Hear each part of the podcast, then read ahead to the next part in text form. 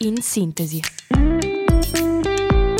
Notizie in breve per cominciare la giornata.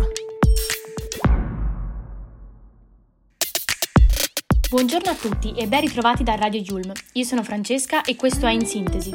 Ecco le principali notizie di oggi, lunedì 1 maggio 2023. Il Presidente della Repubblica, Sergio Mattarella, non festeggia il Quirinale. In onore della festa del lavoro, che si celebra oggi, il Capo dello Stato ieri si è recato a Reggio Emilia in visita a due aziende leader della meccatronica. Era accompagnato dalla Ministra del Lavoro, Marina Calderone, e dal Presidente della Regione Emilia-Romagna, Stefano Bonaccini. Il lavoro è stato lo strumento che ha permesso e favorito la mobilità sociale, ha dichiarato. Domani invece andrà a Cesena per un'altra visita a un distretto produttivo agricolo. Ieri si è concluso il viaggio apostolico del Papa in Ungheria. Papa Francesco ha celebrato una messa a Budapest in piazza davanti a 50.000 persone, fra cui anche il premier nazionalista Viktor Orban. Nell'omelia il Papa ha espresso la speranza di un futuro pieno di culle e non di tombe. Successivamente il Papa ha fatto visita all'Università Cattolica Peter Patmani per l'incontro con il mondo universitario, ultimo appuntamento del suo viaggio. A Milano il corpo di una neonata è stato ritrovato in un cassonetto della Caritas, dove si depositano i vestiti, a trovarla un cittadino.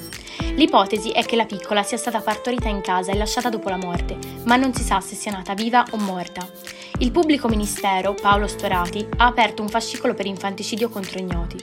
Luciano Gualzetti, direttore della Caritas Ambrosiana, ha espresso a nome dell'associazione il dolore più profondo. Da alcuni giorni è diventata virale la notizia della partecipazione di Pupo come giurato di Rottu Yalta, festival musicale russo. Ieri però il cantante ha fatto dietrofront, rivelando a Dago Spia di non voler più partire per Mosca. Ho deciso di non partire per Mosca, ha annunciato, aggiungendo, dipende da un fatto che vi spiegherò più avanti. Albano critica Pupo. Anch'io ho avuto offerte per cantare in Russia, ma è inaccettabile. Festa scudetto rimandata per il Napoli. La vittoria aritmetica del campionato, nonostante la Lazio abbia perso a San Siro contro l'Inter, è rimandata a mercoledì. Gli azzurri al Maradona hanno pareggiato con la Salernitana e salgono a quota 79 punti. Ne servono ancora due per raggiungere lo scudetto aritmetico.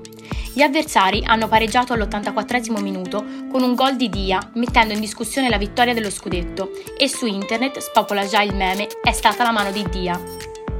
Martedì 2 maggio inizia l'osservatorio podcast organizzato dalla professoressa Varon. Il primo incontro, alle 16.30 in aula 401, vedrà protagonista Jonathan Zenti, autore e producer. Gli incontri continueranno lunedì 8 maggio con Luca Misculin e martedì 9 maggio alle 13.30 con Sabrina Tinelli e Luca Micheli in rappresentanza di Cora Media e alle 15 con Guido Bertolotti, sound designer sempre di Cora Media. Queste le principali notizie della giornata. L'appuntamento con In Sintesi è domani alle 8, sempre su Radio Yulm. Un saluto.